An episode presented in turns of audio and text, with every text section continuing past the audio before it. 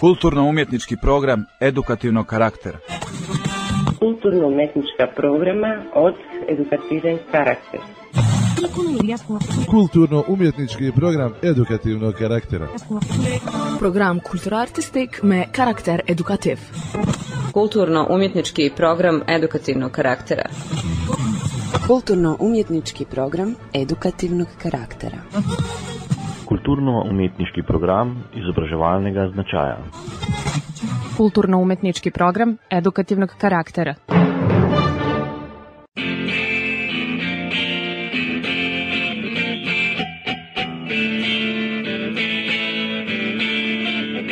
Na svetu pretku, na cvetu, rekla mi jedna baba. Kako su kamioni, bagire su da zagušili gradski saobraćaj. Božiću na kaleniću, rekla mi je druga baba. Kako danas omladina starije nebe, nevaspitano im se obraća. Kako je sve na sirotinju izvadilo čopu, izvadilo čopu. Kako je sve na sirotinju izvadilo izvadilo čopu. Po stasnom danu na Kašmajdanu rekla mi jedna baba, nas teba mnogo pije, pa posle okolo povraćao. Božiću na kaleniću, rekla mi je druga baba, kako danas omladina starije nebe, nevaspitano im se obraća. Kako je sve na sirotinju izvadilo čoku, izvadilo čoku. Kako je sve na sirotinju izvadilo čoku, izvadilo čoku. Kako je sve na sirotinju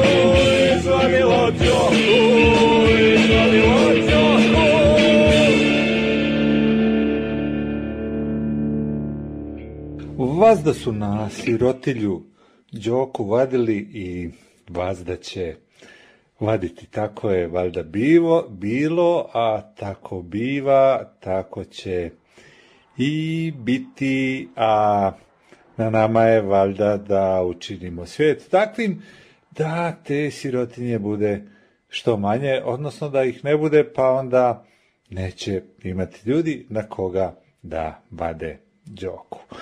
O da, dugo se nismo čuli, uh, dugo nije bilo kupeka, novog kupeka, evo ga, dakle 293.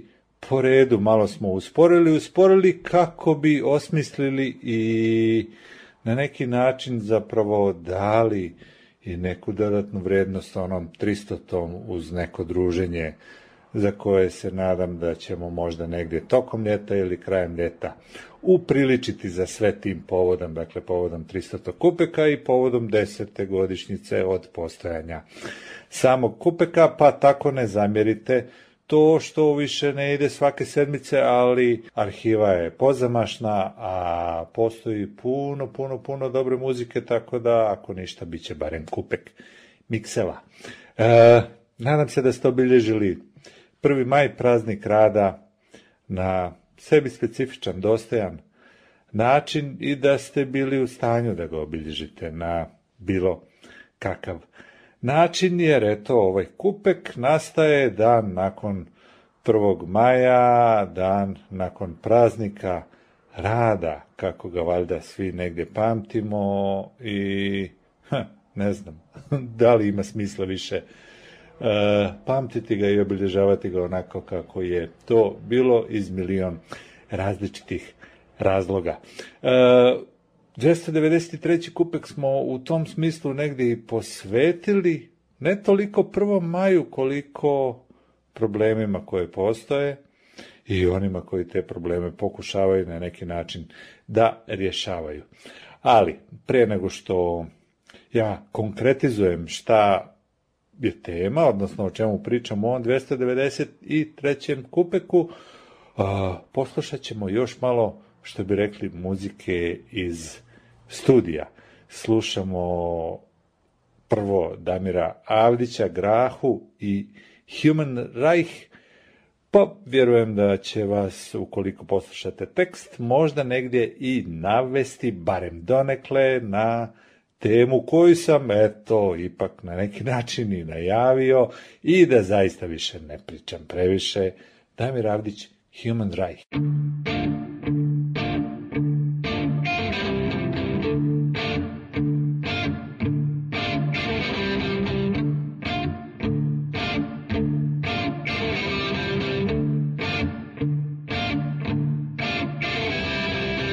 Živim u svijetu u kojem je religija Bog. Vjera oružje za masovno uništenje. Sirotinja vojska. Licemjer je novo poštenje. Živim u svijetu u kojem je Bog talac. Okovan u simbole. Netrpeljivosti i prijetnje straha i paranoje. Živim u svijetu u kojem se molitva uslišava, izgovorena na pamet i na vrijeme. Onako kako su ih učili da treba, a ne onako kako osjećaju da treba. Živim u svijetu u kojem je novac oltar, MMF, bogomolja Kamatar svetac Valuta ikona. Živim Human Reich. Živim Human Reich. Živim Human Reich. Human Reich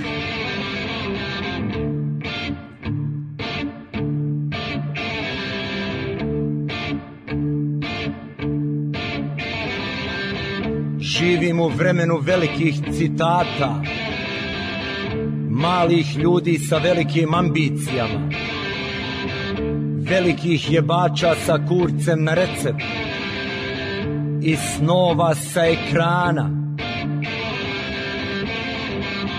Živim u vremenu u kojem mi pička reče Nije vrijeme za djecu, vrijeme je za revoluciju na majici nosi masovnog ubicu.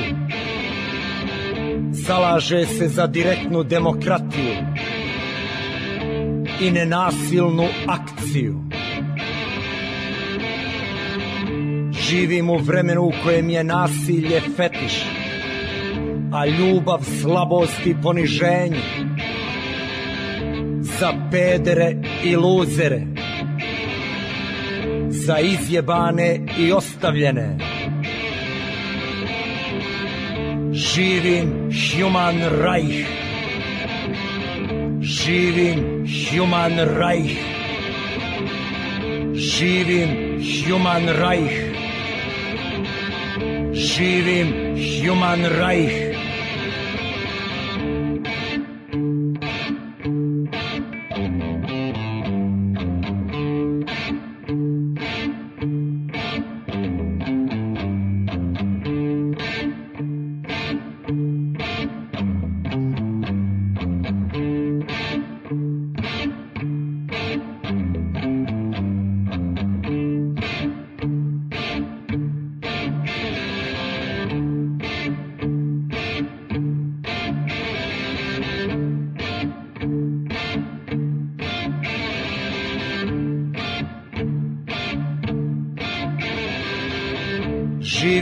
Svijetu politički utemeljenog, organizovanog kriminala. Mogućnost je bezbroj. Moj glas je bitan. Živim u vremenu ljudskih prava, slobode mišljenja i organizovanja. Ja držim ključ pravne države. Ja sam pouzdan privjesak. Živim u svijetu u kojem vremena nema. Ili radim ili demonstriram. Radim za kurac, demonstriram za dva. Kad jedan padne, sto ih se diže. Moja akcija je afrodizijak za prosječan politički organ. Ovo je Human Reich. Ovo je Human Reich. Ovo je Human Reich. Human Reich. Human Reich. Human Reich. Human Reich. Human Reich.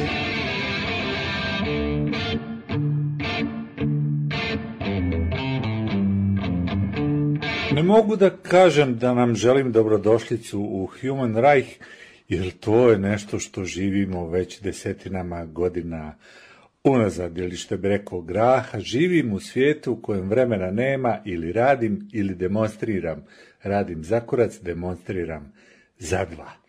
E, da, moja akcija afrodizijak i valjda je i ovaj kupek u neku ruku afrodizijak za prosječan politički organ.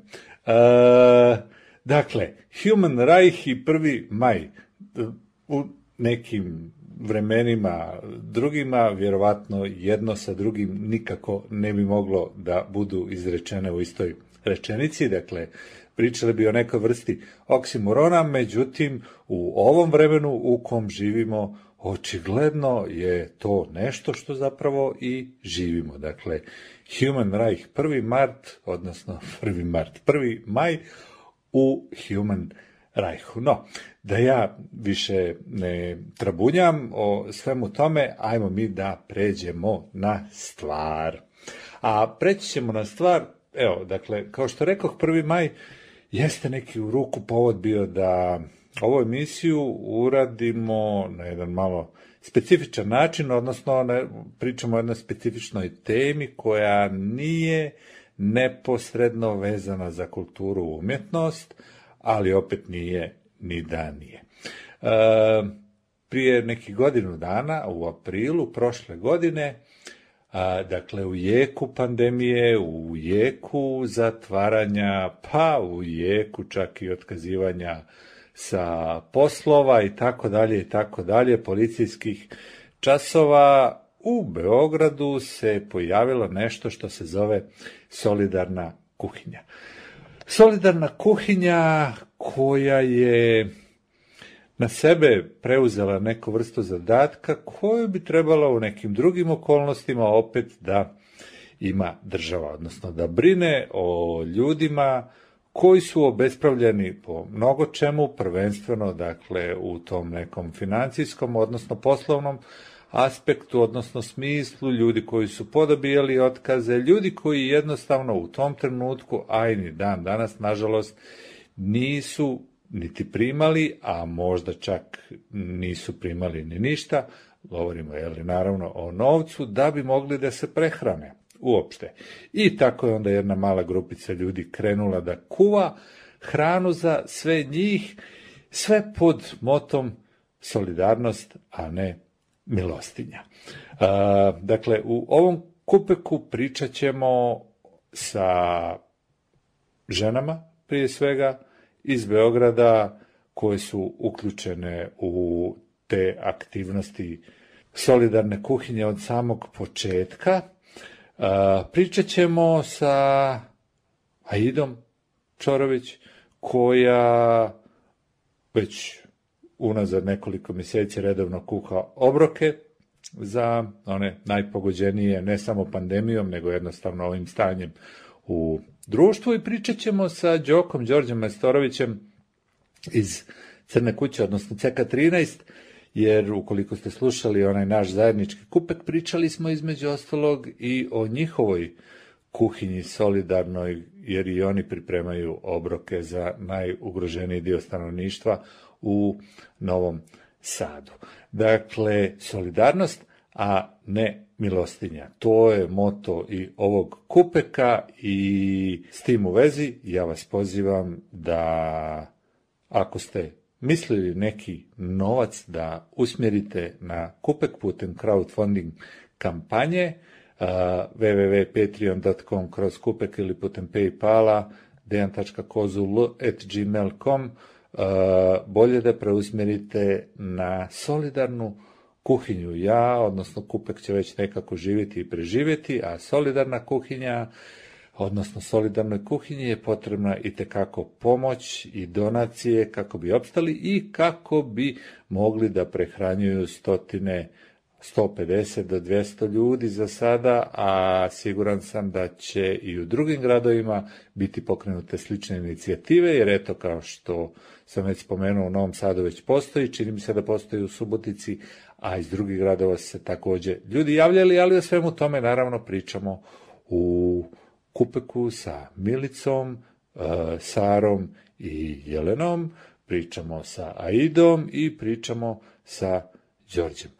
U nastavku, dakle i u pauzama ovih razgovora slušat ćemo specifičnu muziku koja ne dolazi isključivo ne isključivo, nego više zapravo u ovoj emisiji neće biti toliko muzike iz ovih naših krajeva, više će biti iz onih preko atlantskih, a teme su naravno prilagođene sadržaju razgovora. Siromaštvo, solidarnost i tako dalje. Za početak poslušat ćemo Bruce Springsteena, naravno i The Ghost of Tom Joad. Dakle, uživajmo u ovom 293. kupeku i pomozimo solidarnu kuhinju, jer ima smisla.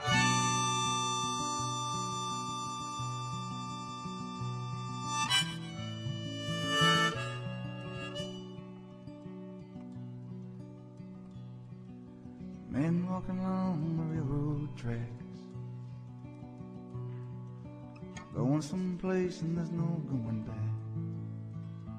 Highway patrol choppers coming up over ridge. Hot soup on a campfire in the bridge. Shelter line stretching round the corner.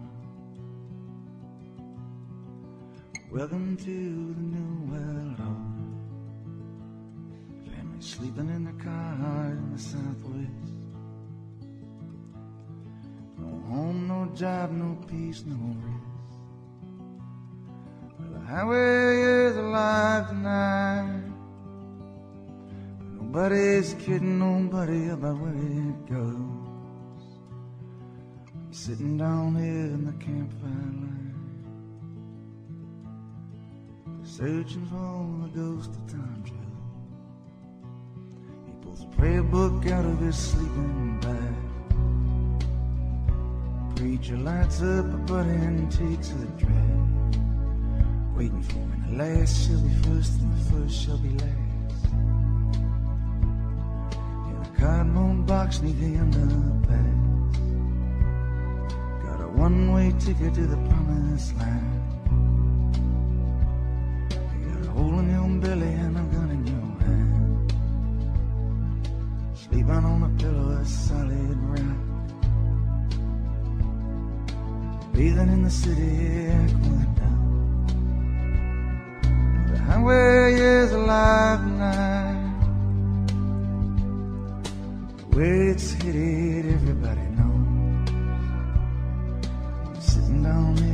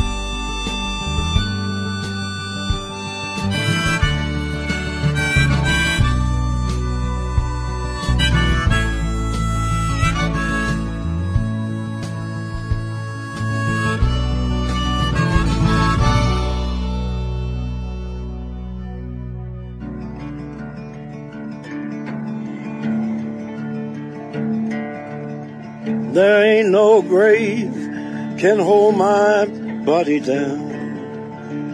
There ain't no grave can hold my body down. When I hear that trumpet sound, I'm gonna rise right out of the ground. Ain't no grave can hold my body down. Well, look way down the river. And what do you think I see? I see a band of angels, and they're coming after me. Ain't no grave can hold my body down. There ain't no grave can hold my body down.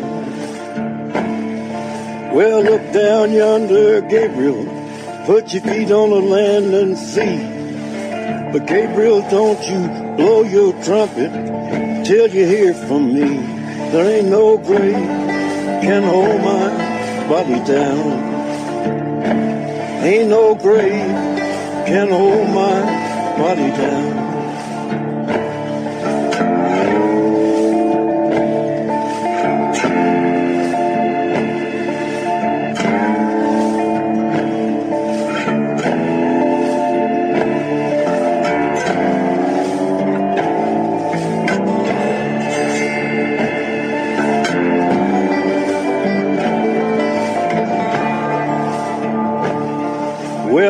Me, Jesus, meet me. Meet me in the middle of the air. And if these wings don't fail me, I will meet you anywhere. Ain't no grave can hold my body down. There ain't no grave can hold my body down. Well, meet me, mother and father. Meet me down the river road. And mama, you know that I'll be there when I check in my load. Ain't no grave can hold my body down. There ain't no grave can hold my body down. There ain't no grave can hold my body down.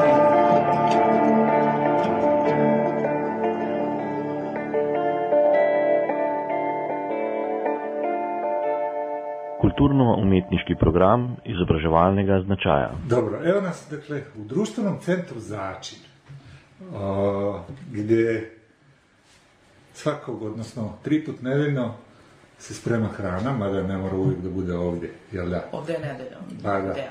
A, ajde za početak, pošto evo sad je baš godinu dana od postojanja solidarne kuhinje, ko je činio ekipu u samom početku, koliko vas je bilo, a koliko vas je sada, a možda ne bi bilo loše za početak i da se predstavite.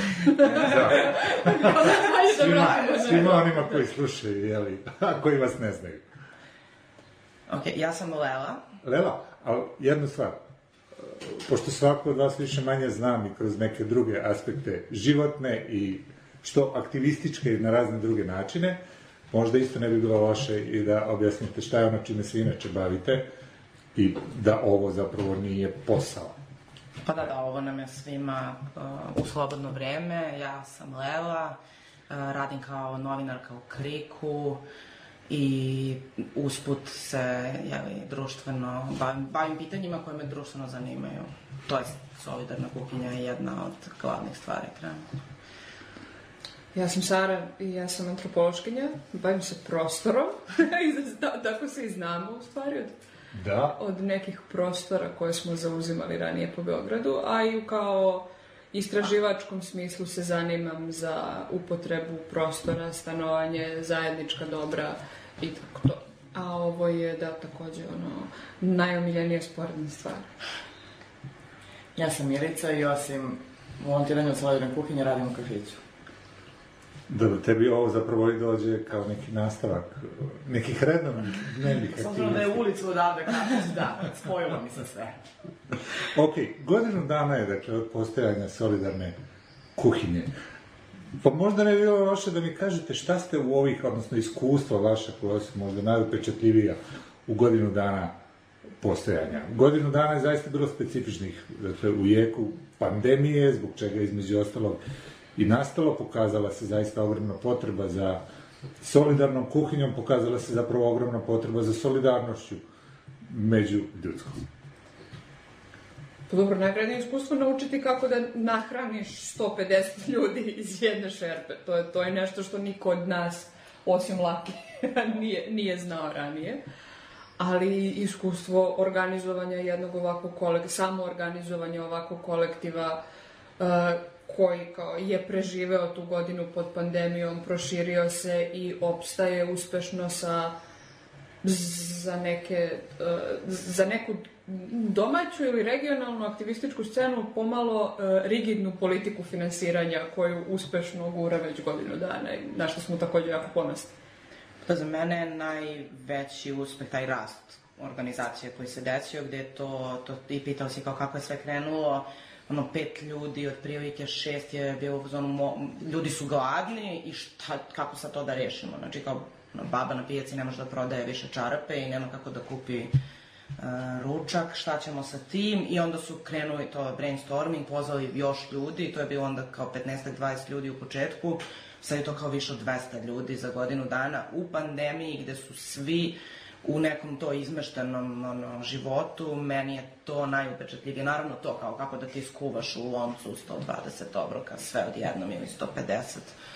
Ali taj rast same organizacije je za mene sigurno najupečatljiviji. Mhm. Milica. Po meni je nekako najfascinantnije to što nikom ovo nije posao i što niko, svi volontiramo i kao svi pored imamo druge poslove, a kao uspemo mi dalje da ono odvojimo pa skoro svaki dan više sati dnevno. Mislim, bar mi koji smo u kolektivu koji imamo i te i sastanke i, i druge stvari. Mhm. Na to sam baš ponosna, koliko vremena u stvari ulažemo, a kao nije nam, nije nam posao. Mm. Jedna stvari koju non stop ističete, a to je negdje i moto kuhinje, je solidarnost, a ne milostinja. Na različite načine to pokušavate da ukažete da ovo zapravo nije jedna od narodnih kuhinja i da pa na neki način zapravo i radite posao koji bi trebala da radi ova država, ali u suštini mislim, civilni sektor ovdje uglavnom radi poslove koje radi država, jer se državu to ne interesuje i time se ne bavi.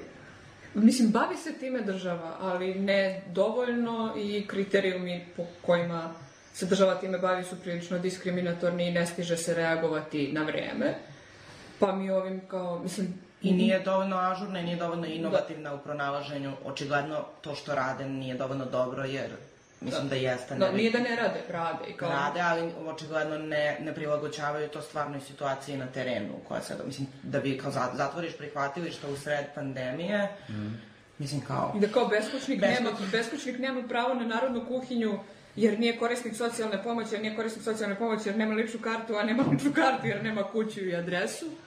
I tebi onda tako neki ljudi propadaju kroz sistem i ne, mo ne mogu da dođu do obroka, jer se niko zapravo ne bavi situacijom na terenu ažurno i, i inovativno. Pa na koji način ste vi dolazili do tih ljudi? Da li su vam se oni sami javljali ili ste uz pomoć što različitih mreža, što prijatelja i tako uspjeli da dođete do njih, jer siguran sam da nikom nije svejedno da se obrati za ovakvu vrstu pomoći. Negde je to u neku ruku i, i, i, i jeste ponižavajuće, ali evo, kao što smo već rekli, dakle, moto jeste solidarnost, a ne milostinja, pa i samim načinom pripremanja ishrane, odnosno i sadržajem, to nije obrok kao u narodnim kuhinjama, nego se ukazuje ipak neko dužno poštovanje prema tim ljudima. Pa mislim da je kao, ne znam, uh, društvene mreže i te neke mreže prijatelja su nam više bile od koristi, da tako kažem, za regrutaciju drugih aktivista i aktivistkinja, a da se... I donacije. I, i donacije, Mhm. da. Koji su takođe kao ti, ti donatori, pojedinačni donatori, ljudi koji ne uplaćuju novac, takođe deo te mreže solidarnosti koju gradimo kao i aktivisti. Ali da je, na primjer, taj... em, to širenje zapravo e, znanja na polju, na ulici, o tom našem punktu, je išlo od usta do usta. Mislim, prvo su se zajedno sa krovom nad, gra- nad glavom zapravo par akcija organizovali gde se išlo i nosilo direktno ljudima za koje se zna da žive u situaciji beskućništva u nekim poznatim štekovima, a onda se da kažem, do, dogovorilo da će biti u to vreme kod Cvetkove pijace Da, pa prvo su izabrali baš pijacu. Zato Da, i gde su onda ljudi dolazili i mislim da je to takođe važno da razumemo da kao solidarnost postoji i među ljudima koji žive na ulici, koji će uputiti jedne druge na to. Često nam se dešava isto da se javlja, jave ljudi koji znaju neke siromašne komšije ili komšinice ljude koji imaju jako niske penzije, koji su, ne znam, nija, u invalidskim uh, penzijama koje, koje nisu dovoljne da im pokriju sve troškove i onda ih kao pitaju da li je okej da ih upute na naš punkt ili da li mogu da dođu da preuzmu nešto od nas kako bi odneli njima, tako da solidarnost postoji, dakle, i- među, i među aktivistima, ali i među ljudima koji su, koji, koji su siromašni i koji su u potrebi i to je kao nešto šta je takođe užasno značajno i zbog čega ovo uspeva da funkcioniše na, na ovaj način.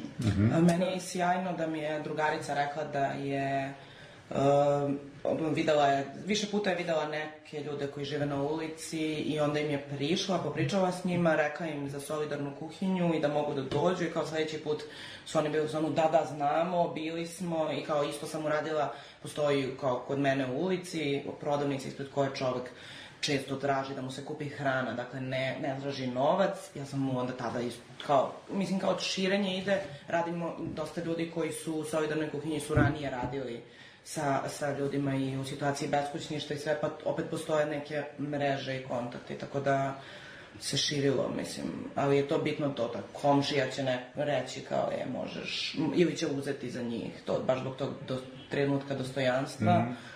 ljudi se javljaju kao to, moj, mog komšiju je sramota, kako možemo, i mi se kao dogovorimo, doćete vi, mislim, svako ko stane u red dobit će obrok, mi nećemo pitati da li je za tebe, za tvoj komšiju, ili, mislim, kao, potpuno je sve jedno, svako ko je u tom trenutku mu treba obrok će ga dobiti.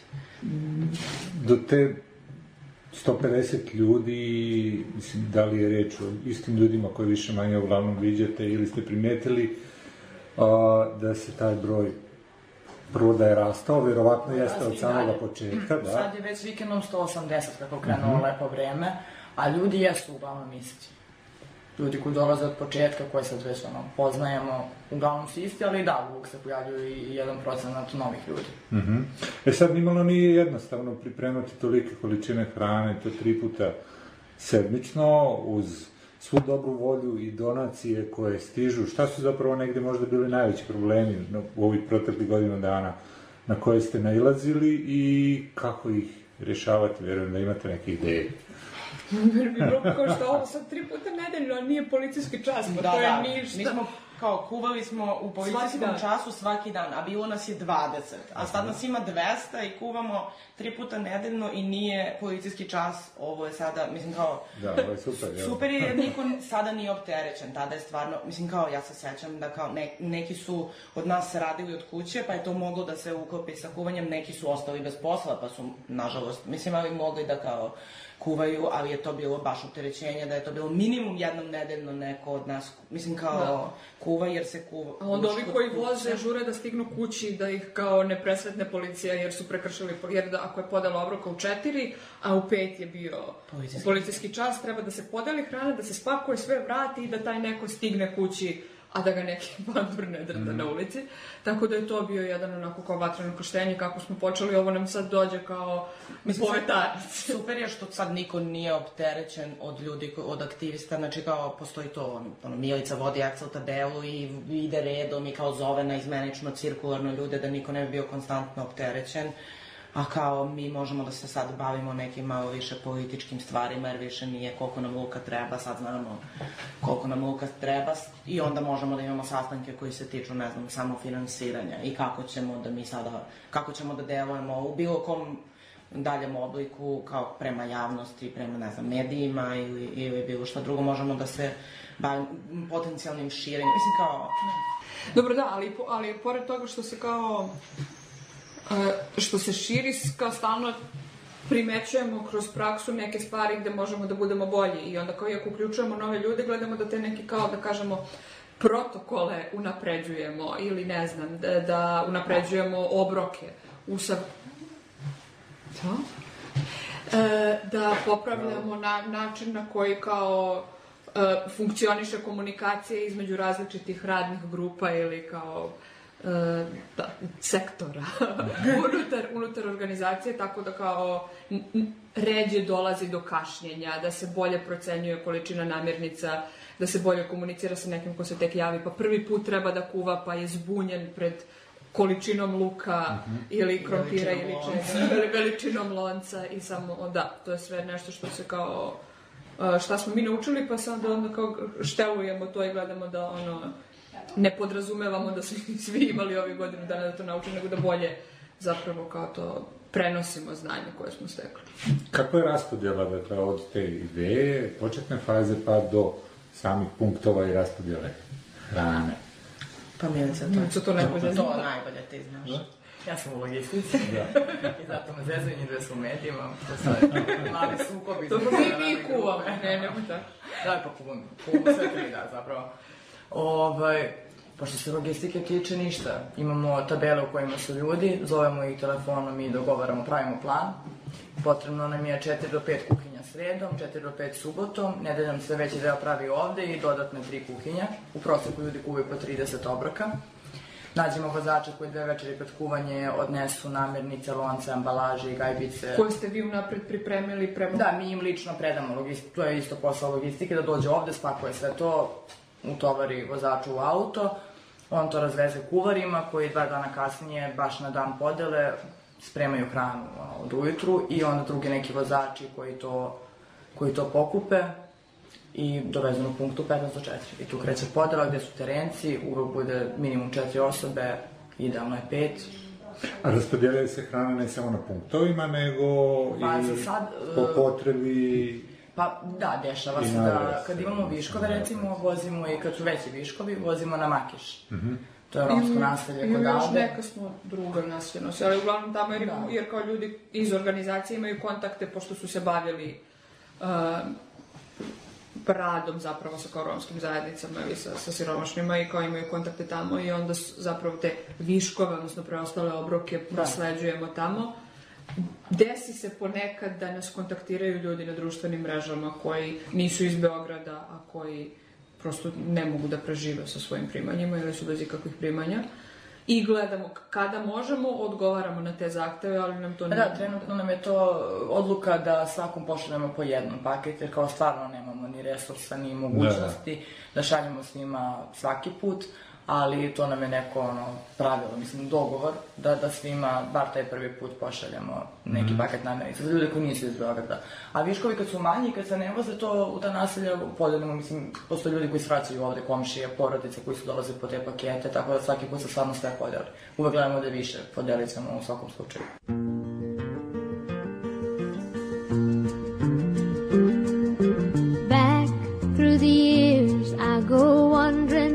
once again.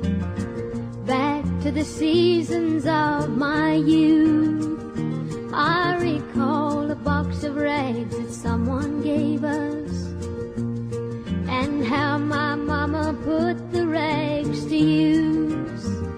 There were rags of many colors, but every piece was small, and I didn't have a coat, and it was away down in the fall. Mama sewed the rags together, so in every piece with love she made my coat of many colors that I was so proud of. As she sewed, she told a story from the Bible she had read about a coat of many colors Joseph wore, and then she said, Perhaps this coat will bring you good luck and happiness. I just couldn't wait to wear it, and Mama blessed it with a kiss. My coat of many colors that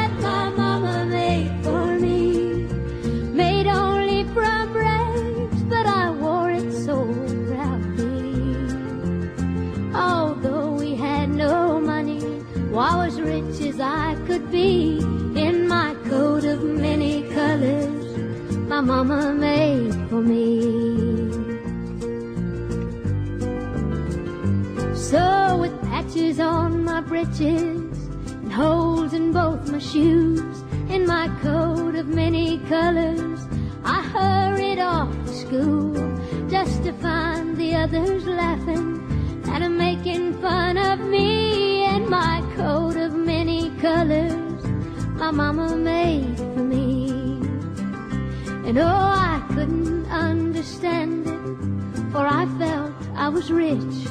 And I told him all the love my mama sewed in every stitch.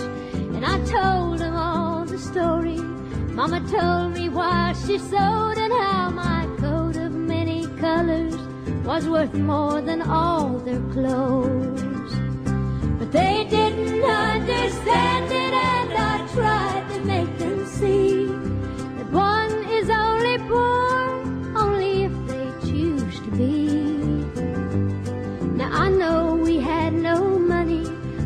as rich as I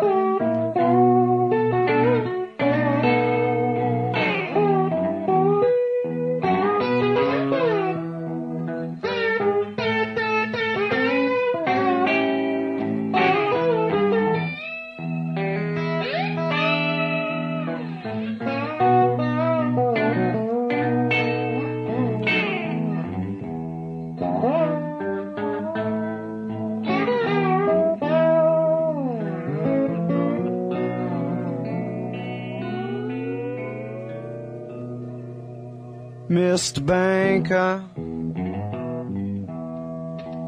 Mr. Please. How much does money mean? Won't you reconsider, mister? Won't you do this thing for me?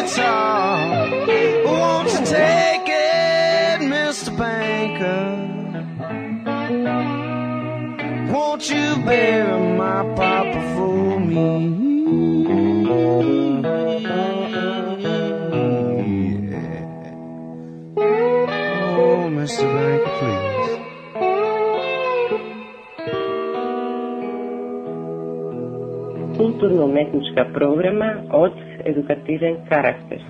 Negde kao da se prati trag ovog za krov nad glavom i u dakle ideološki i u svakom drugom smislu je jako blisko, a kad spominjete te druge gradove, dakle postoji u Novom Sadu, solidarna kuhinja, koliko znam i Subotica je isto Tako se je, da. spominje, dakle bukvalno gradovi u kojem postoje ovaj, i oni, međutim, nažalost, u ovoj državi postoji ono, potreba za puno širom mrežom.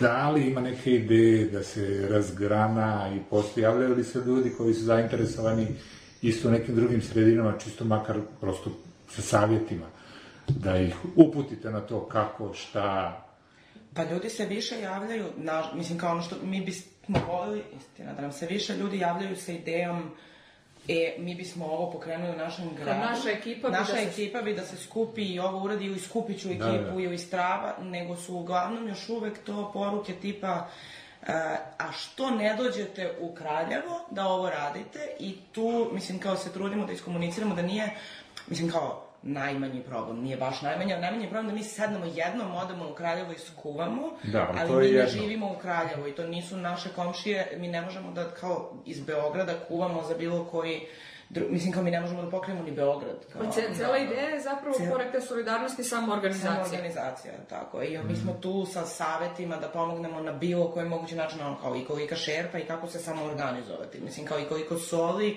i kako napraviti organizaciju koja možda funkcioniše, sad ćemo da vidimo. Ali kao, Čak smo tu da pomognemo sa resursima. Tako je, Da, tako da. je. Da, da, da ne bude to kao preskak. Znači kao sve, samo nije poenta da mi to uradimo, nego da... Da pravimo franšizu. Nego da Jasno, budemo jasno, bilo jasno. koja vrsta podrške i solidarnosti, jeli, da, da, time, da time pomognemo. Tako da stvarno još jednom, ovaj...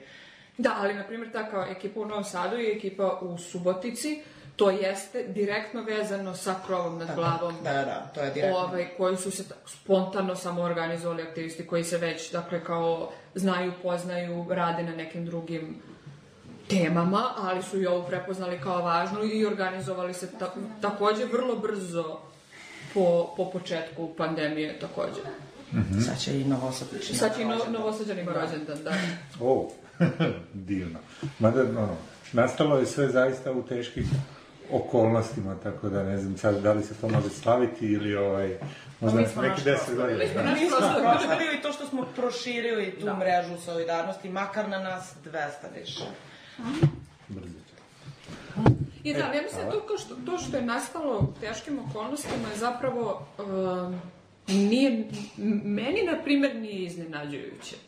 U smislu da se vrlo često na ovim prostorima i uopšte kao generalno, ali pošto ovde pratim kao situaciju intenzivnije, dešava da u nekim teškim situacijama da li su to prirodne nepogode ili su neke druge vrste kriza, rata, ne znam nija čega, ljudi se nađu jedni drugima i osjećaju se da su kao upućeni jedni na druge i onda je sad problem sa tom kao na primjer, reaktivnom solidarnošću, što ona traje samo koliko traje, Da. traje ta kriza, a ono što je nama ideja zapravo sa ovim je da nadživimo koronu i da insistiramo na značaju solidarnosti i u, ono, i u nekom mirnodopsko vreme i da, da širimo zapravo tu, um, tu ideju, da. Ti si da spomenula uh, da sada, nakon svega, imate mogućnosti i na neku vrstu političkog delovanja. Ono što sam primetio je da između ostalog se trudite i ukazati na određene zakonske probleme, zakone u proceduri, konkretno ovaj zakon, jeli, ovim privremenim poslovima, jeli, da, kako li se to već zove, jer sistemska je greška u startu zbog koje dolazi do potrebe pojavljivanja solidarnih kuhinja. Pa da, mislim kao to, to da, da politički, da, mislim mi od početka i samo kuvanje je političko delovanje, ali u, sada se trudimo da što više ukažemo na razloge zbog kojih na kraju moramo da postojimo, da tako kažem. I to je, ja mislim, bilo da nas je tu i, i svašta, svašta nas je poguralo u tom pravcu, ali, na primer, mala digresija, imali smo intervju za Telegraf, koji se završio tako što je izbačena svaka naša moguća kritika sistema, čak i, i reč sramno niske penzije je uklonjena reč sramno i ostavljeno niske penzije. Znači, dotle se išlo u kao sečanje. Onda kada je novinarka se pravdala zašto tekst tako izgleda, ona je nas optužila da smo mi omašili temu i da država nije tema. E pa baš zato, znači kao ako, mislim, ona očigledno sad možda se i vadi, ako ona stvarno ne razume vezu direktnu između sistemskog drž, države kao sistema, koji je tu da, da služi tom narodu koji, koji živi tu, onda smo mi tu da ukažemo na, na sve te probleme. I mislim da je super što kao se trudimo da, da kao zakon o sezonskom radu, mislim, pogađa i moju mamu i moju sestru, jer su konobarice i, i mama čisti prostore, pa kao, one će obe biti svrstane. Mislim, i kao, to, to se tiče i ljudi oko mene koji toga nisu svesni, i onda mislim da takvih ljudi ima mnogo i da je, da je super da to tako politički delamo. Mislim da je zapravo počelo naše iskratit ću, znači, ali naše odgovaranje na zakonske stvari, kada smo dobili poziv da mi komentarišemo zakon o socijalnim kartama. I mi smo se prvo malo našli u čudu da smo već tako brzo, to je bilo posle nekih 6-7 meseci postojanja organizacije, mi bili prepoznati kao neko ko je ipak relevantan da govori o tome i onda smo shvatili da da, zapravo mi, nas će ljudi, ako nas već vide kao tako, onda i treba da iskoristimo prostor za to i mislim da, je- da kao se trudimo da, da približimo i, i, kao građanima šta ih čeka i zašto. Pa i da nekako stavimo sve to u neki kontekst i mislim da je zbog toga što kao za za mene taj, taj kao ono um, politički aspekt delovanja ili kao stvari na kojima insistiram, stvari kojima ne stigneš da se baviš kad deliš hranu, ali kojima se bavimo na druge načine, prostorom koji dobijamo uh, u medijima, stvarima o kojima kao govorimo i tako to, je to zapravo kako vidimo razliku između solidarnosti i milostinje. Jer kao stavljamo stvari u kontekst i zašto nam je potrebna solidarnost i šta ona znači, a šta je milostinja. Milostinja znači da ti imaš pare i kao dobar hrišćanin pereš svoje greh je tako što ćeš dati siromahu i kupuješ sebi mesto u raju, a ne dovodiš u pitanje da on nema leba da jede, a ti plaćaš mesto u raju. A kao solidarnost zapravo problematizuje, kao smatra nas jednakima i problematizuje postojanje tih nejednakosti i zapravo ulogu sistema ili države u konstantnoj proizvodnji još većeg siromaštva, ali kao i potrebu za solidarnošću s druge strane i onda je meni to zapravo ne, to političko delovanje mi je neodvojivo od zapravo našeg glavnog motoa organizacije, jer kad, kad ne bismo se bavili političkim delom priče i zašto su ljudi gladni, onda bi ovo bila milostinja. Tako, da, baš, mislim kao... I to je, mislim da je važno jer e, ljudi i koji misle da razumeju zašto insistiramo solidarnost na nemilostinju, neki od njih su, koji su podržavali, ne znam, i onda smo dobili kritiku za ono e, srneći gulaš ili Da, da, šta je da. bilo tada.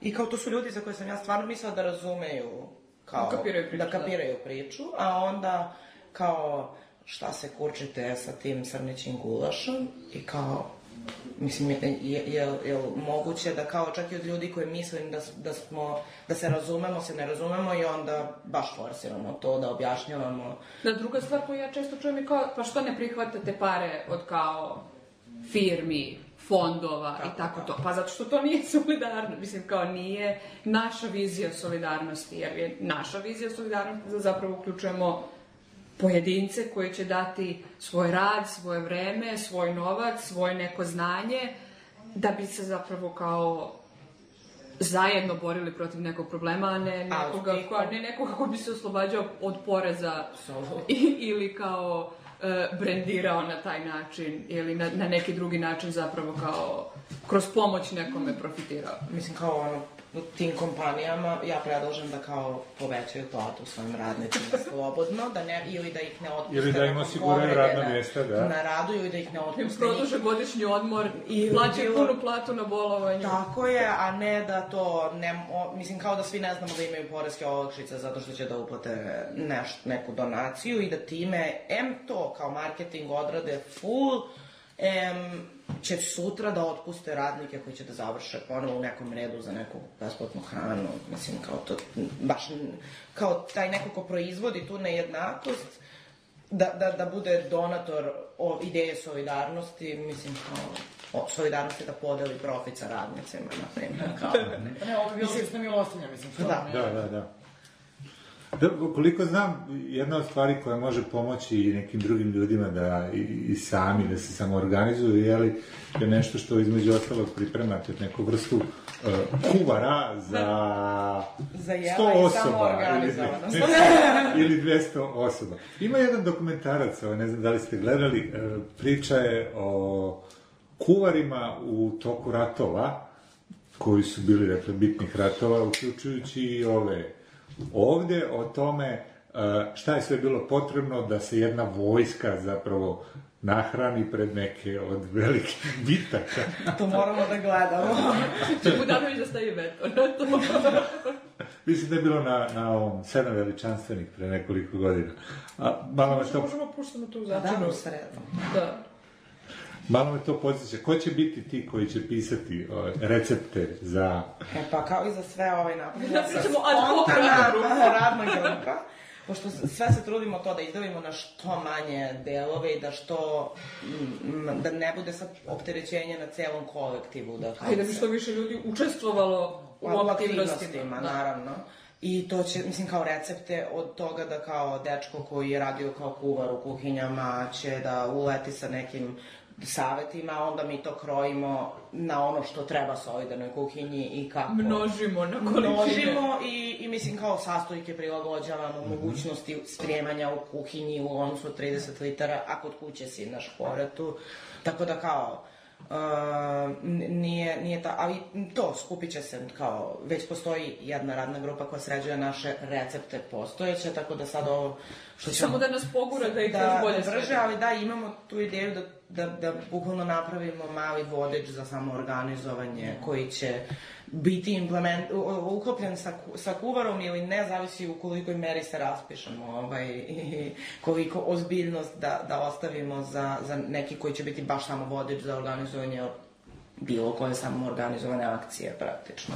I organizacije i koji su sve izazovi i prepreke ovaj, organizovati sastanak na kom će da imate kvorum. Mislim, kao prva stvar, ono, kao, koji muce nama morate da manimo. Naprimjer, sastanak u kafani najviše ljudi dođe, moram da, To samo da kažem, god je vreme pandemije, pa moramo, uglavnom to radimo preko Zuma, što je mnogo konfuzno i teško. Tek smo, pa juče smo imali Juče smo jedan- imali prvi uživo, da. Uživo, zato I on je bio polu. Gde je deo bio, da. Deo da. i dalje bio na Zoomu. Koji je bio u kafani, pa je bilo jako. I neće se ponoviti. Neće. A htjela sam samo da dodam, u konstantnoj komunikaciji sa kuvarima smo. Aktivistima, što nam isto znači što se tiče recepata i ostalo, jer imamo stalno povratne informacije od njih i onda se prilagođavamo po tome.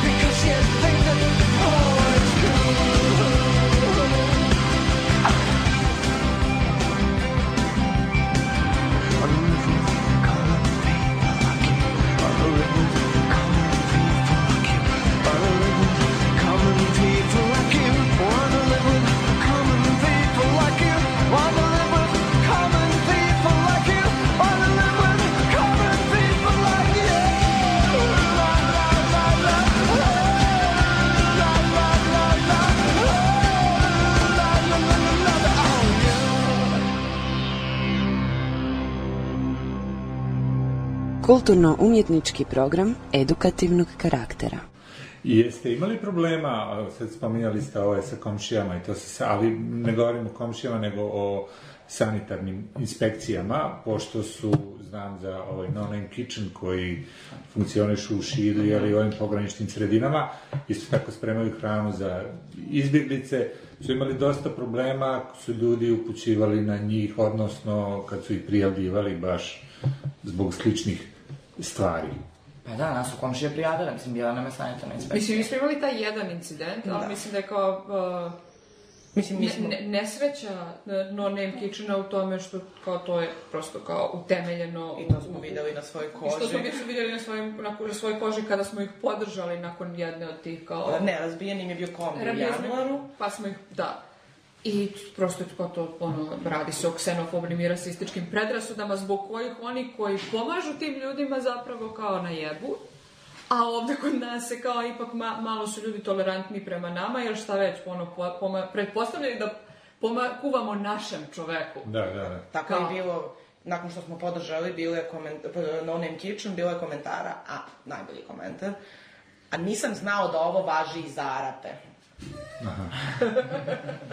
I onda su ljudi pisali, ja, sad ćemo da vas otpratimo, nikad vas više nećemo podržati ni nočom, kao samo izvolite, očigledno ne. Nama je to odličan filter ideju, odličan filter zapravo za to ko stvarno razume ideju solidarnosti sa čovekom koji god on boje kože bio ili vere ili mislim bilo čega.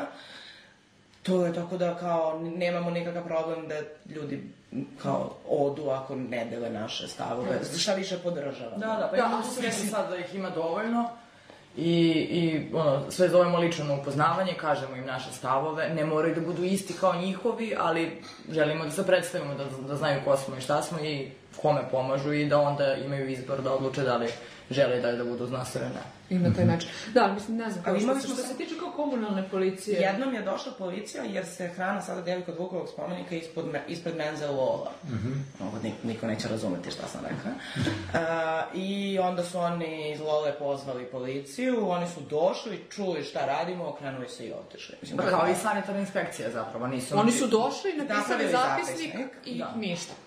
Ali smo saznali informacije da su od, od šefa nadređenog kako god dobili komentar, nemojte njih, mislim, da dirate, tako da... Ali mislim, kao i da nas diraju, digli bismo frku, nama bi to bila super kampanja. Čekamo da se planira I zapravo. čekamo. Recimo, kad je bila zima, premestili smo se preko puta, mislim, ne samo zbog toga, ali premestili smo se preko puta, jer je natkriveno ispred više poslovne škole, Da. jer kao pada sneg, kiša i ostalo, ali tu je blizu i opština. I opština, Tako da da. smo se nadali da će možda tu neki sukob da se desi, ali nije. Da mudro ćute. Izgleda da su svesni šta, ovaj, kako je Kale druga rekao, kad smo, kad smo mi objavili post za lososa i to kako, i objašnjavali zašto je okej da kuvamo i skupu, navodno skupu hranu, a, onda je krenula da stiže ogromna količina podrške, zapravo. I onda je Kale druga rekao, aha, mi moramo sada stalno da budemo nešto napadnuti da bi ljudi čuli za nas, zapravo. Da, da, Najbolje Kao- nam je kampanja kad nas neko pa napada. to jer kaže tako, Krik napada Vučić, Vučića napada Krik i oni su sad, svi znaju za njih, tako će i Solidarna sada, jo, tako da šalimo se, ovaj, ali jeste stigla stvarno, mislim, ljudi kao su...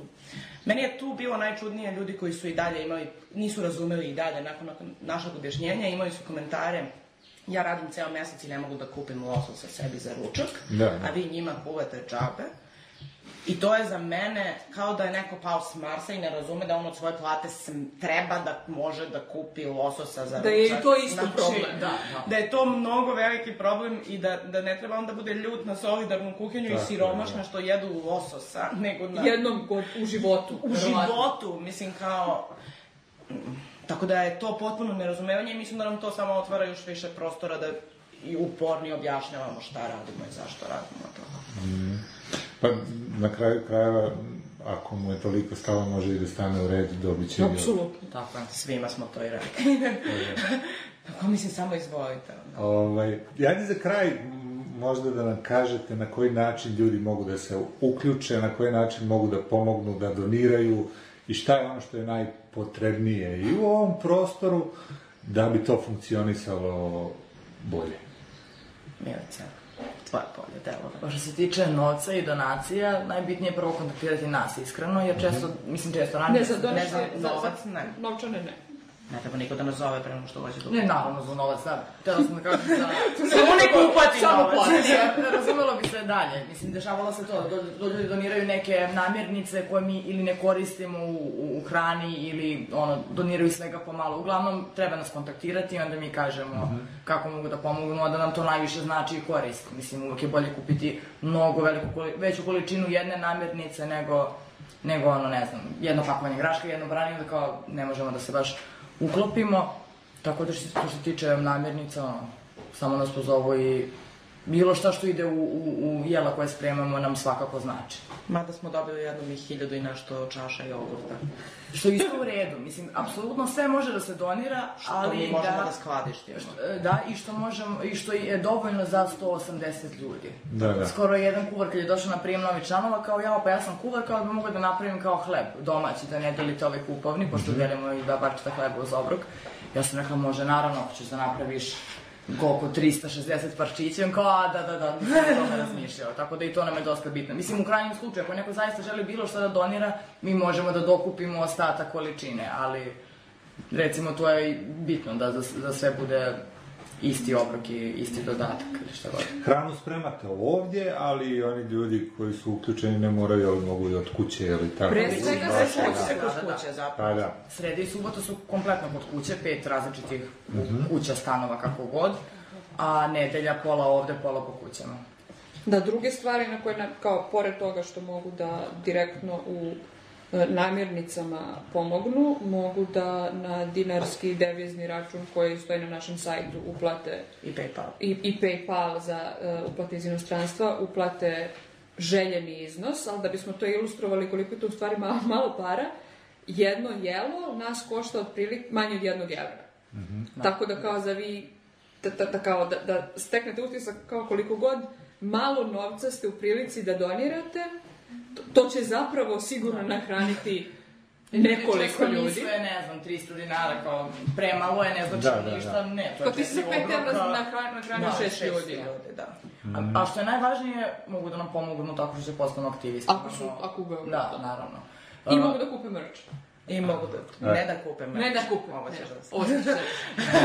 ne, Mano nije merch, ali to isto može se Uh, da, svako ko donira više, to jest ima detaljnije, znači svako ko donira novac može da nam se javi i za donacije od uh, hiljadu i po dinara i više, imamo neke poklone. Znači i za 500 imamo ceger, za hiljadu i po je Majca, majca i znak dve zahvalnosti, hiljade kecelja kao znak zahvalnosti na podršci i ljudi zapravo, mislim kao, počinju da nose kecelje. Svi naši aktivisti, naravno, su, svi naši kuvari su dobili kecelju sa, sa logom solidarne kuhinje, jer je to obzira najmanje na što možemo da. da se, da, da se zahvalimo tim ljudima koji A i praktično, čuvaju. mislim.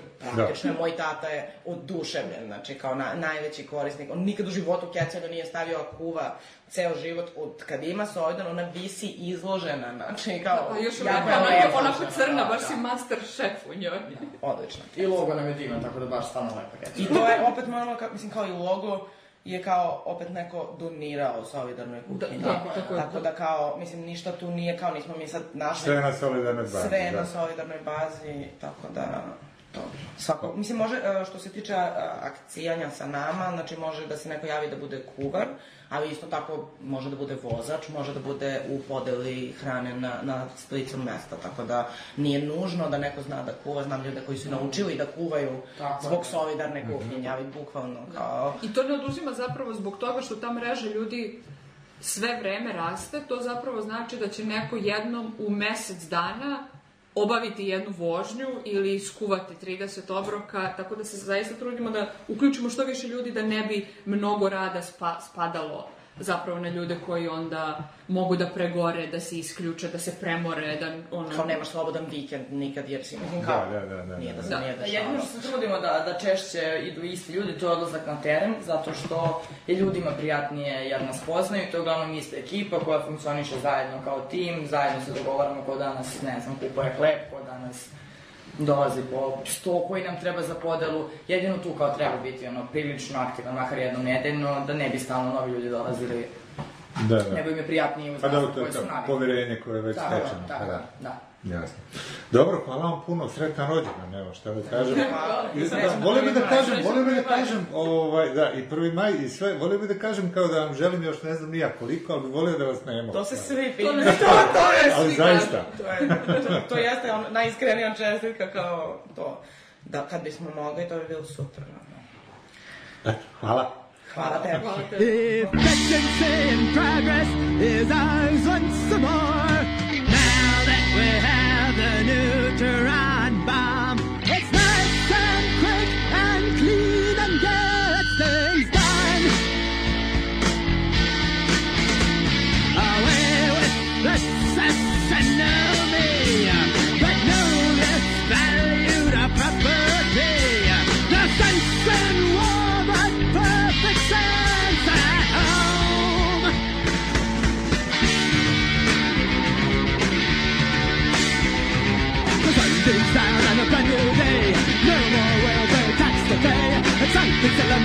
Salem's gonna be flashing a light.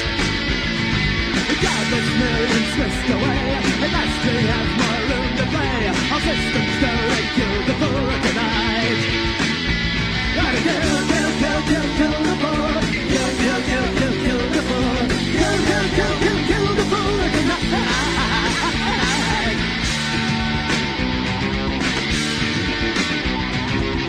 Despite the ranks of pain, the crime rate's reason you miss it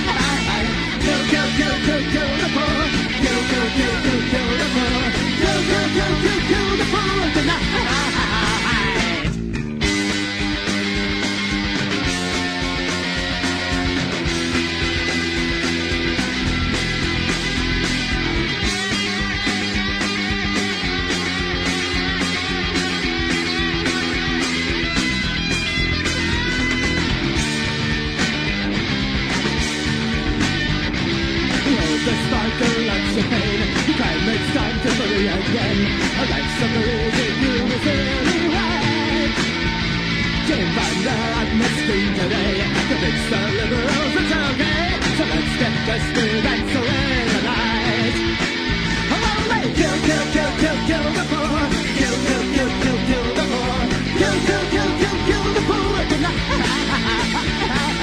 Kill, kill, kill, kill, kill the poor Kill, kill, kill, kill, kill the poor Kill, kill, kill, kill, kill the poor tonight Kill, kill, kill, kill, kill the poor Kill, kill, kill, kill, kill the poor Kill, kill, kill, kill, kill the poor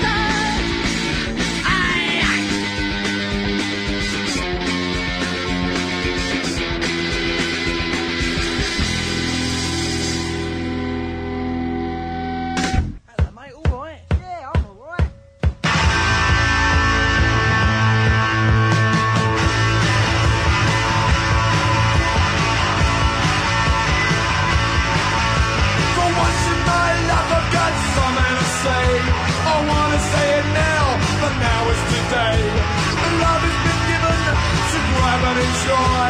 So let's all grab and let's all enjoy.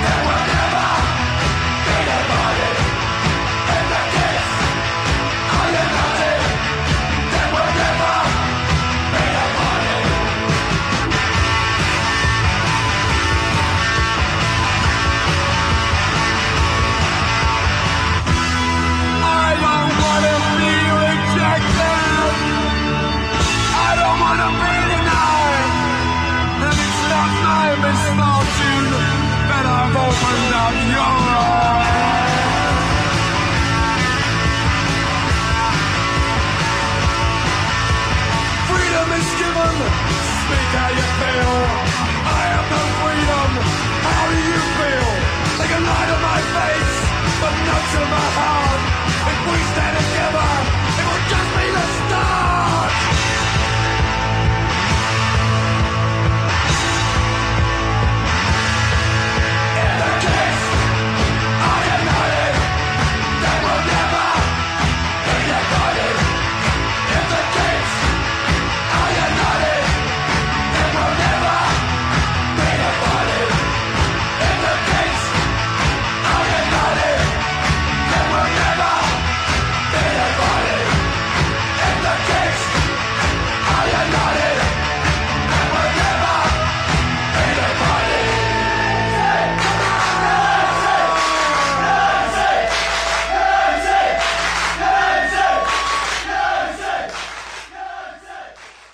Kulturno-umetničko programi edukativno-dromeski.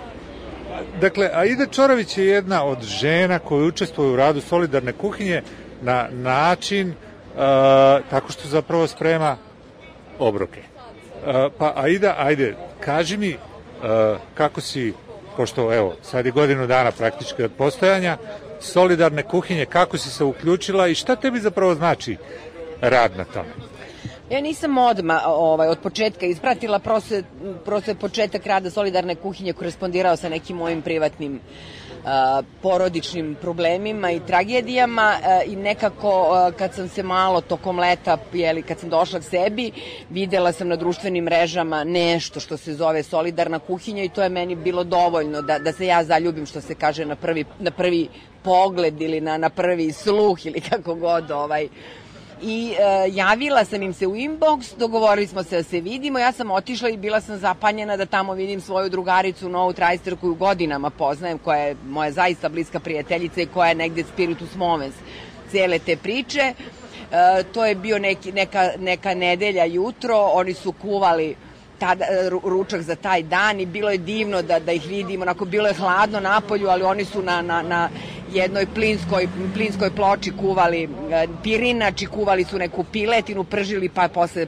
sa nekim začinima, Noa je to na neki orijentalan način to pravila. I meni je bilo fantastično da vidim tako piletina sa šljivama, sa divnim začinima, sa a, tako da to zaista bude jelo koje je neuobičajeno, nesvakidašnje i da, da nekako se da na značaju tim ljudima. Ja sam se naravno odmah prijavila i eto tada, praktično to je decembar bio, ja kuvam stalno, jednom mesečno, obično, pošto nas ima dovoljno volontera koji kuvamo, ali sam puno o kuhinji kačila i na svoj Facebook profil, puno sam ljudi animirala svojih prijatelja da nešto i doniraju, a neki od njih su se uključili da kuvaju i Mislim da je to nekako, e, stvarno onako, ovo najiskrenije govorim, jedan od najboljih najboljih akcija, neću čak reći, projekata, jer to ne mislim da je projekat, e, najboljih ideja, najboljih akcija koja su nam se desila poslednjih godina. Ono što je mene posebno očaralo u celoj priči jesu ti neki mladi ljudi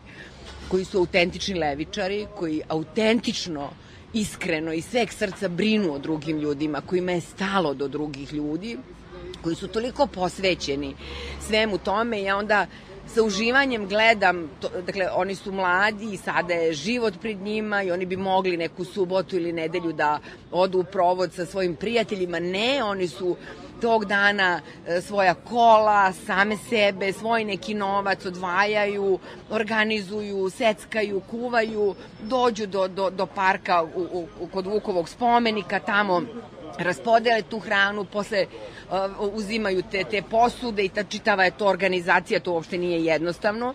Ja im se divim kako to uopšte fercera svih, evo godinu dana, dakle treba nabaviti i hranu, treba to sve spremiti, treba e, skladištiti, treba animirati ljude i da doniraju i te neke moguće i proizvođače i prodavnice i tako dalje. To stvarno radi sjajno i meni je zapravo najlakše, meni donesu na gotovo sve što treba, donesu mi veliki lonac i ja onda kuvam. A što se mene tiče, ja sam to na, par puta i pisala na, na, na, na svom Facebook profilu, sa ogromnim zadovoljstvom to radim i sa velikom tremom to radim. Ja volim da kuvam i kuvam dosta dobro, po tome sam i poznata, međutim, toliku tremu imam, ja sam par puta to rekla, da kao da kuvam za, ne znam, saudijskog kralja, jer mi je strašno važno da ti ljudi koji to jedu, ti nepoznati ljudi, pojedu nešto što je u, čemu će da bude, da osete ne samo da to bude lepa hrana, nego da osete da neko misli na njih, da osete da, da ih neko, da neko brine o njima, da osete ljubavi, one, one bazne, e, ljudske, ljubavi prema ljudskom, drugom ljudskom biću. I meni je strašno važno, ako kažem, s puno posvećenosti i nežnosti, kuvam to zaista kao za, za, za, za najvažnije gosti. Malo sam bila ljuta pre možda mesec dana je neko komentarisao, pravili smo neku ovaj, pastu sa lososom, nekako malo u uvredljivom tonu je to bilo, to me jako naljutilo.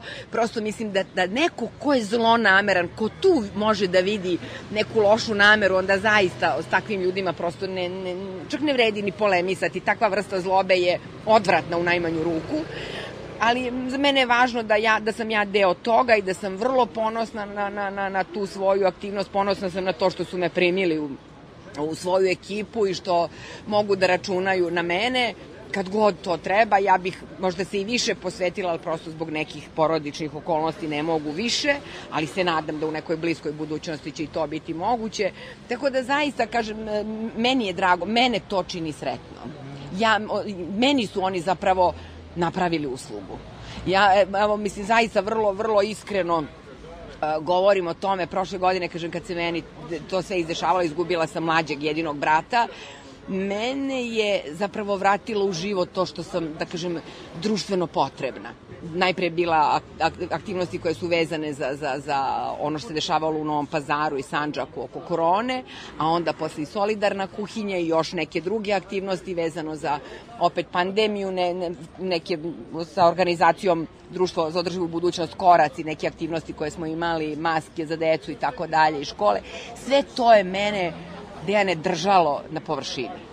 Ja bih verovatno potonula emotivno, ja bi se slomila emotivno da mi nije bilo tog goriva i zaista mislim da kad ljudi kukaju da je strašno i da su užasna vremena, a jesu, E, samo neka se okrenu oko sebe, toliko, je, toliko smo mi potrebni jedni drugima i toliko trebamo drugim ljudima i to je lekovito i za nas onda ja zaista sam svoj životne, svoje životne principe preispitala, svoje životne principe sam od, od prošle godine izmenjala, a sve ove aktivnosti su mi pomogle da, da, u tome.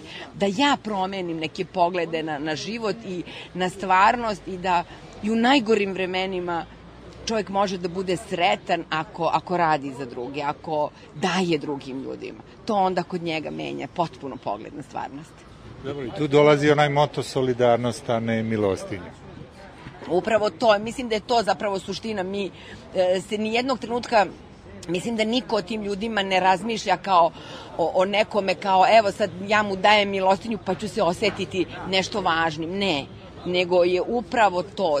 Svi smo mi deo jedne velike celine, jednog jednog roda, mi svi delimo zapravo negde uh, jedan izvor i, i, i jedno izvorište i jedno uvorište, svi mi, da kažem, bez obzira na socijalni status i na godine i na pol i na uh, šta god, uh, na, na etničku pripadnost, versku pripadnost, mi smo zapravo svi jedno.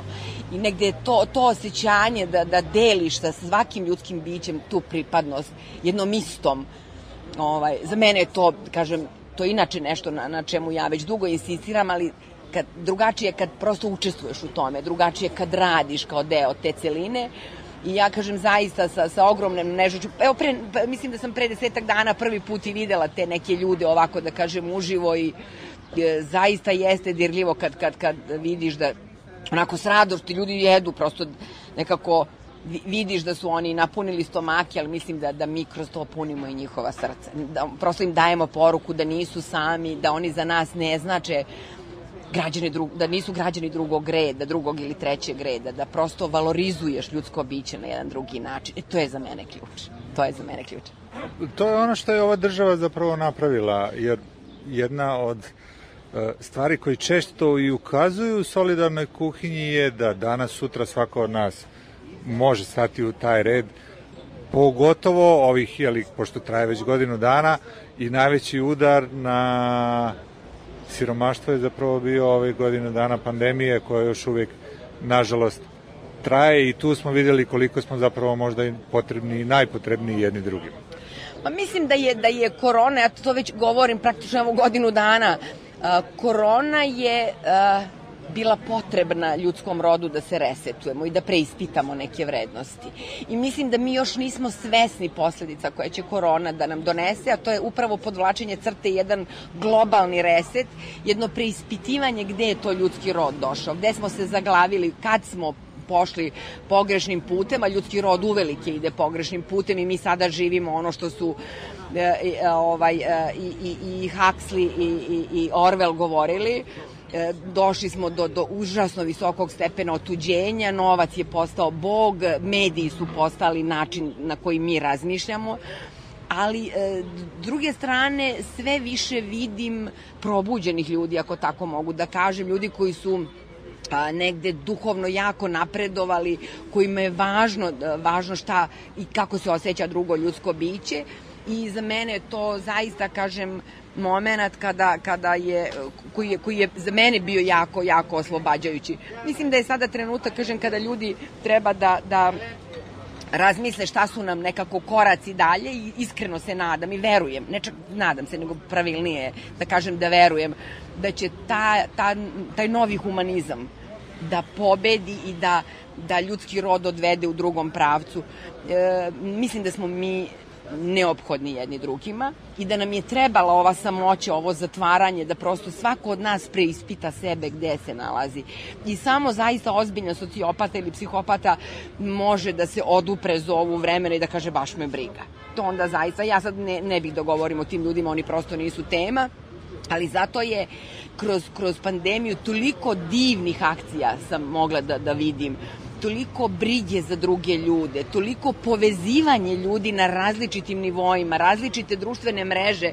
Ja sam prepun, prepuna mi je, prepun mi je inbox poziva, moje prijateljice rade različite vrste vežbi, od vežbi za disanje do različitih edukacija koji su vezani za lični razvoj i rast i masa toga je besplatno. Ljudi imaju potrebu, imate jogu sada da vežbate kod kuće mnogi, mnogi učitelji joge sada daju besplatno časove, daju različite vrste, daju časove jezika, pomažu deci online. Dakle, ako sedimo u, u svoje četiri zida i samo kukamo da nam ništa ne valja, onda će nam tako i biti, ali ako čovjek se samo malo pomeri i pogleda celu situaciju na jedan drugačiji način, može da vidi more, uh, more prilika da nešto, da nešto uradi sa svojim životom, a ne samo taj jedan ugao i ja, moj život je strašan i ja nigde ne izlazim. Za mene je prošla godina bila jedna od najproduktivnijih godina u životu. I to, to, se, to isto mi ovaj, potvrđuju mnoge moje prijateljice i prijatelji, da su jako mnogo radili na sebi, da su da sebe nikad bolje nisu upoznali nego i nisu zaronili dublje u sebe nego za ovih godinu dana i za ljude koji to razumeju, ovo je, ovo je bila jako plodna godina. Bez obzira na teškoće, mislim da je suština da, da mi, kako je Jung govorio, da zapravo kroz teškoće i kroz bol mi shvatimo, naučimo neke lekcije i da, da, da rastemo kao ljudska bića.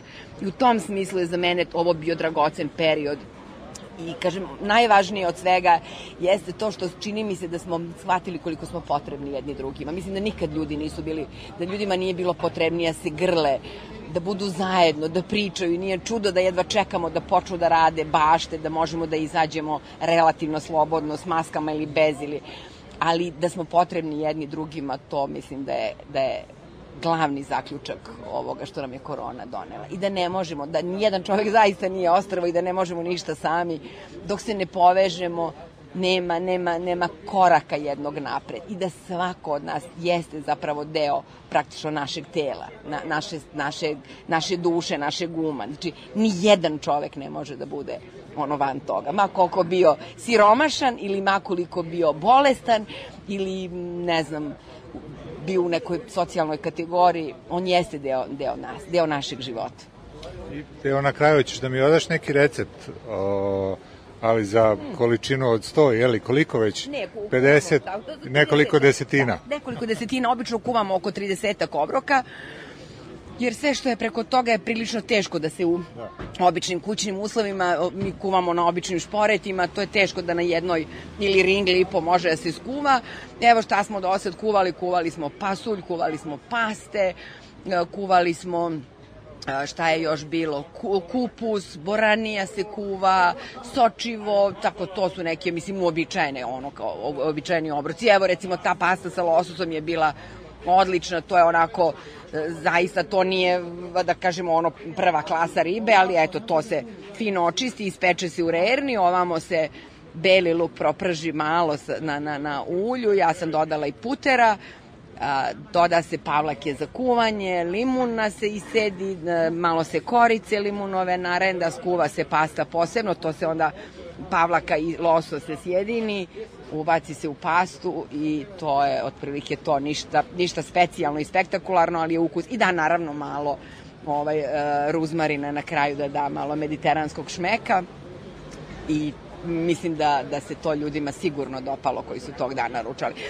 Sigurna sam u stvari da im se sve dopadne, ne, nemoguće je da im se ne sviđa, jer e, osjećam prosto i da i drugi ljudi, da ovo što ja sada govorim, go, govorim u ime svih koji kuvaju, da se silno potrude i da daju svu ljubav, tako da je to nezamenljivi začin zapravo. Ljubav je, to jelo možete da dobijete u kafani možda čak i bolje spremljeno, ali neće imati taj suštinski ingredijens, a to je ljubav i posvećenost.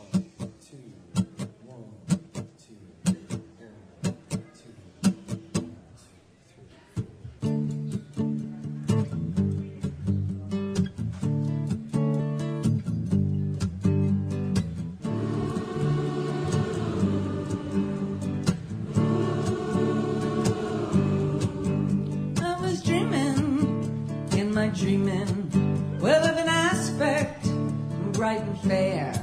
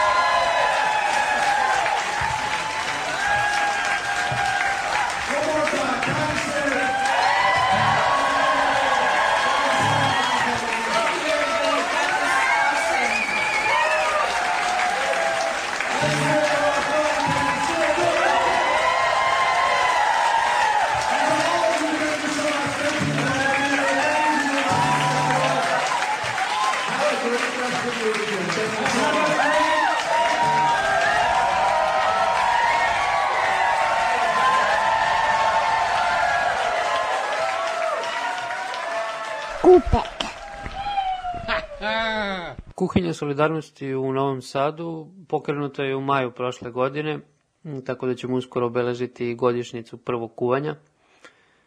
Kolektiv se formirao negde u ono vreme kada je ukinuto vanredno stanje i to tako što su udružile snage nas iz omladinskog centra CK13, zatim lokalnog ogranka Združene akcije Krov nad glavom, ali i nekoliko pojedinaca volontera, volonterki koji su se vrlo zanimljivo ranije se nisu poznavali, ali su se nama javili sa vrlo sličnom idejom praktično istovremeno.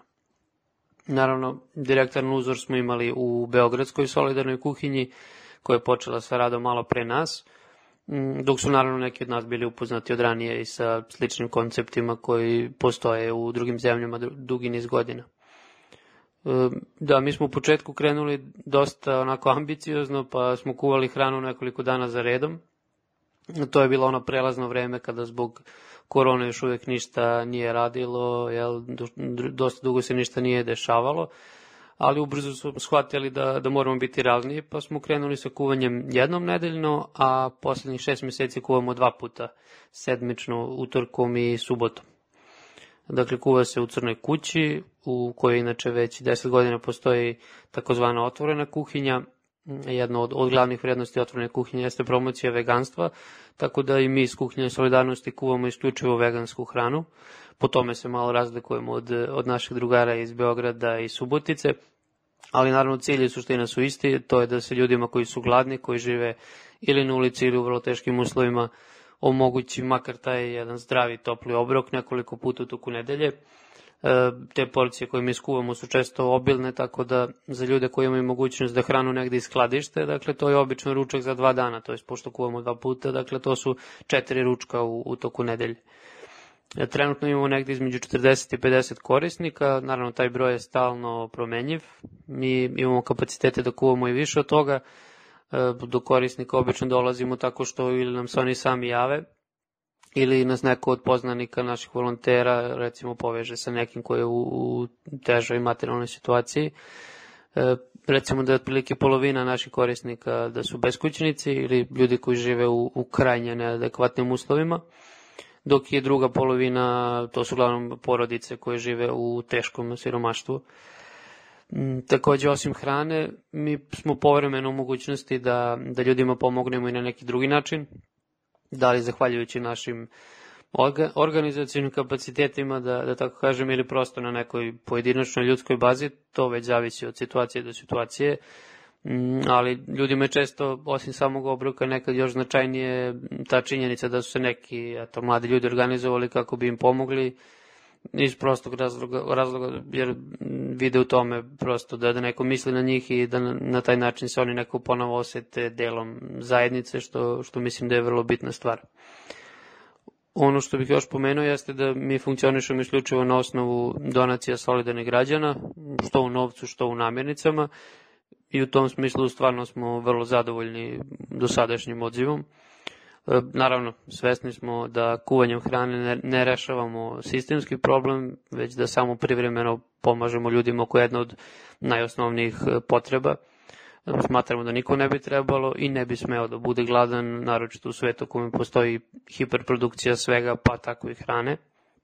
I kao što smatramo da niko ne bi trebalo da živi na ulici, osim ako to nije njegov lični izbor, što je naravno jako redak slučaj, E, suštinski problem svakako je sve veći broj ljudi koji ostaje bez posla, ljudi koji zapadaju u teže i ekstremne oblike siromaštva, koji upadaju u dužničko ropstvo, ostaju bez svog jedinog doma, a samim tim postaju i sve ranjivi, sve nevidljivi za, za državu, iako bi trebalo da bude upravo obrnuto suprotno, jel da se najveća pažnja posvećuje baš ovakvim slučajevima i da problemi tih ljudi budu prioritet za, za rešavanje a da se uporedo sa tim počne sprovoditi jedna takva socijalna politika koja će sprečiti uopšte da do ovakvih ekstremnih situacija dolazi. U tom smislu naša kuhinja pa i sve ostale sličnog tipa u nekoj kratkoročnoj perspektivi moraju se truditi da kuvaju što više i po mogućstvu što ukusnije, ali mislim da naš krajnji zajednički dugoročni cilj, društveni cilj mora da bude to da posajemo jedno seme jednog drugačijeg društva u kome kuhinje poput naših uopšte neće morati da postoje.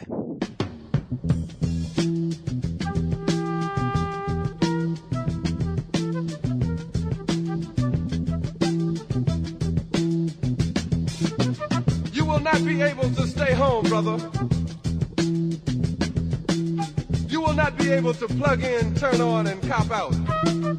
You will not be able to lose yourself on Skag and skip out for beer during commercials because the revolution will not be televised. The revolution will not be televised. The revolution will not be brought to you by Xerox in four parts without commercial interruptions. The revolution will not show you pictures of Nixon blowing a bugle and leading a charge by John Mitchell, General Abrams, and Spyro Agnew eat hog maws confiscated from a Harlem sanctuary. The revolution will not be televised. The revolution will not be brought to you by the Schaefer Award Theater and will not star Natalie Woods and Steve McQueen or Bullwinkle and Julia. The revolution will not give your mouth sex appeal. The revolution will not get rid of the nub. The revolution will not make you look five pounds thinner because the revolution will not be televised, brother. There will be no pictures of you and Willie Mae pushing that shopping cart down the block on the dead run or trying to slide that color TV into a stolen ambulance. NBC will not be able to predict the winner at 8.32 on report from 29 districts. The revolution will not be televised. There will be no pictures of pigs shooting down brothers on the instant replay. There will be no pictures of pigs shooting down brothers on the instant replay. There will be no pictures of Whitney Young being run out of Harlem on a rail with a brand new process. There will be no slow motion or still life of Roy Wilkins strolling through Watts in a red, black, and green liberation jumpsuit that he has been saving for just the proper occasion. Green Acres, Beverly Hillbillies, and Hooterville Junction will no longer be so damn relevant, and women will not care if Dick finally got down with Jane on Search for Tomorrow, because black people will be in the street looking for a brighter day. The revolution will not be televised. There will be no highlights on the 11 o'clock news and no pictures of Harry armed women liberationists and Jackie Onassis blowing her nose. The theme song will not be written by Jim Webb or Francis Scott Keys, nor sung by Glenn Campbell, Tom Jones, Johnny Cash, Engelbert Humperdinck, or The Rare Earth. The revolution will not be televised. The revolution will not be right back after a message about a white tornado, white lightning, or white people. You will not have to worry about a dove in your bedroom, the tiger in your tank, or the giant in your toilet bowl. The revolution will not go better with coke. The revolution will not fight germs that may cause bad breath. The revolution will put you in the driver's seat.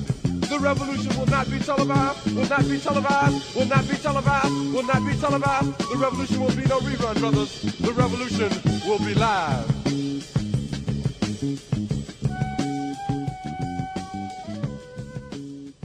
Poslije Đorđa iz CK13 i novosadska verzija Kuhinje solidarnosti slušali smo Jill Scott Herona i The Revolution Will Not Be Televised, a prije toga Ben Harpera i Homeless Child, Core Core Coirs, sjajna stvar, odnosno sjajna saradnja sa Patti Smith uz pjesmu People Have the Power, prije toga Shame 69, If the Kids Are United, Dead Kennedys Kill the Poor, Arcade Fire, Put Your Money on Me, Pulp, Common People, Leonard Skinner, Mr. Banker, Coat of Many Colors, Dolly Parton, Bruce Springsteen, Ghost of Tom Joad, Johnny Cash, Ain't No Grave i prije toga naravno Damir Avdić, Human Reich i Krš sirotinju. Dakle, zaključili smo 100, odnosno 293. kupek uz jednu ovakvu finu solidarnu priču, jer to je jedino, rekao bi, što nas može spasiti iz ovog čemera u kom živimo. Sretni prvi majovi, praznici rada, nadamo se da će biti razloga da ih praznujemo na neki sasvim drugačiji način, ali naravno prije toga treba da se izborimo, a za početak da bi se uopšte izborili moramo biti solidarni i pomoći solidarne kuhinje. Što u Beogradu, što u Novom Sadu, što u Subotici i naravno svim drugim gradovima gdje već postoje do momenta kada će jednog dana prestati potreba za njima. Smrt fašizmu. Come gather round people wherever you roam and admit that the waters around you have grown and accept it that soon you'll be drenched to the bone. If your time to you is worth saving, And you better start swimming or you'll sink like a stone. Or the times they are a changing.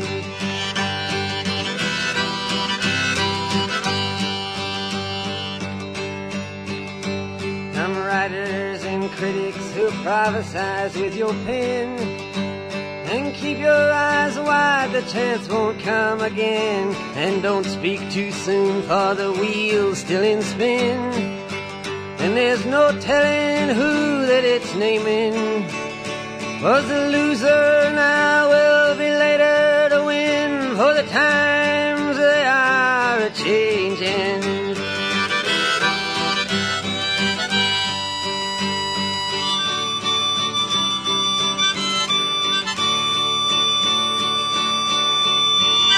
Some senators, congressmen, please heed the call. Don't stand in the doorway, don't block up the hall. For he that gets hurt will be he who has stalled. The battle outside raging will soon shake your windows and rattle your walls. For the times they are a changing.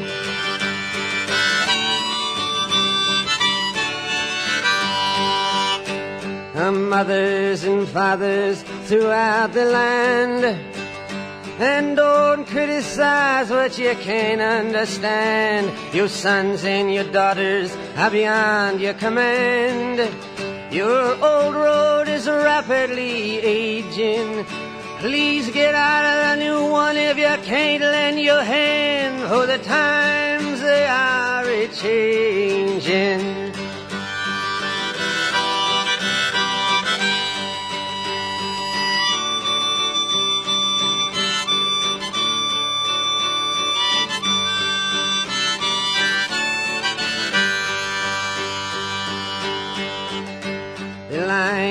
Drawn, the curse it is cast.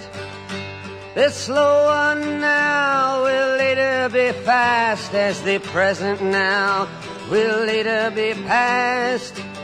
The order is rapidly fading, and the first one now will later be last. For the times they are a changing.